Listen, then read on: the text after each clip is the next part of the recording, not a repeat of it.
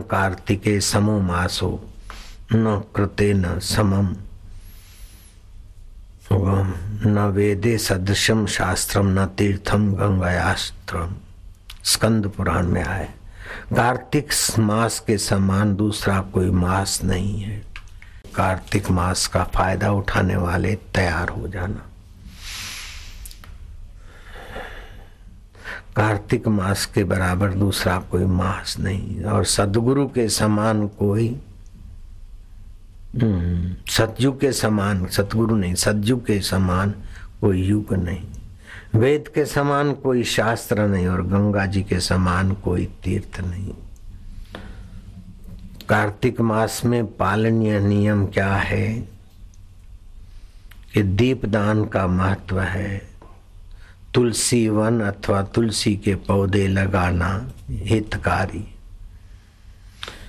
तुलसी के पौधे को सुबह आधा एक गिलास पानी देना सवा मासा स्वर्ण दान करने का फल देता है।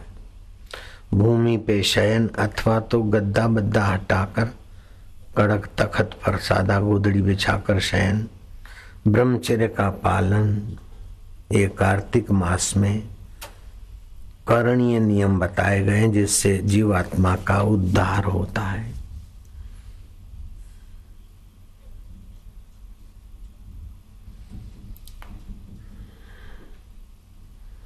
उड़द, मसूर आदि की भारी चीज़ों का त्याग करना चाहिए। तिल दान करना चाहिए। नदी में स्नान करना हितकारी, लेकिन वो नदियाँ पहले जैसी नहीं रही जिस समय ये शास्त्रों में बात आई थी। अभी तो यमुना जी में दिल्ली का कई गटरों का पानी डाल देते हैं। आचमन लेने का जी नहीं करता, नहाने का मन स्वीकार नहीं करता। तो मानसिक स्नान करके अपना शुद्ध जल से स्नान करें। सदा साधु संतों का कार्तिक मास में सत्संग, उनके जीवन चरित्र और उनके मार्गदर्शन का अनुसरण करना चाहिए। मोक्ष प्राप्ति का इरादा बना देना चाहिए।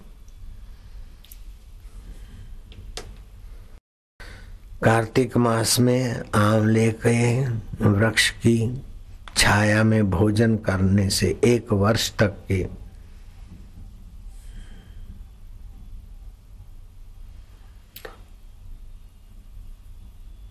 अनगिनित पाप नष्ट हो जाते हैं। आंवले के उपटन से स्नान करने में लक्ष्मी प्राप्ति होती है और अधिक प्रसन्नता मिलती है। संक्रांति और रविवार और ग्रहण के समय आंवले का उपयोग नहीं करना चाहिए। ये कार्तिक मास एकादशी से पूनम तक के जो दिन है, इनका बड़ा विशेष प्रभाव माना गया है। हमारी माँ कार्तिक मास में सुबह स्नान करती, बहनें भी करती, और पड़ोसी लोग मिलके भजन गाते। हम छोटे थे तब की बात है। नायाई नायाई, नवा नवराता नाई सारो महीनो कार कतन जो नौ नवरात्रे और तीन तुलसियाँ और सारा मास कार्तिक का स्नान। पाप, शमन और प्रभु प्रीति और सुख दुख में और अनुकूलता, प्रतिकूलता में सम रहने के सद्गुण विकसित होते हैं। कार्तिक मास के सभी दिन अगर स्नान कोई नहीं कर पाए तो उसे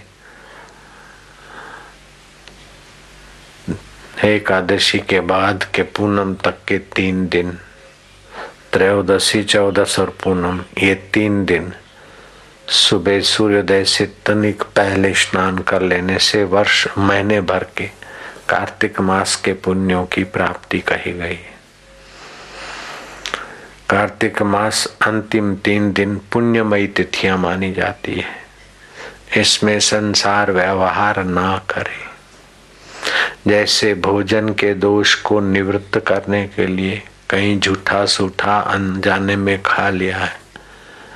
तो बाद में आंवला और बेल और एक सेलड़ी चबा लेने से दूष जूठे दोष से आदमी मुक्त होता है, बुद्धि स्वस्थ होती जूठा खाने से बुद्धि मारी जाती जूठे हाथ सिर पे रखने से बुद्धि मारी जाती कमज़ोर होती तो कार्तिक मास के ये अंतिम तीन दिन पुण्यमय स्नान कर ले।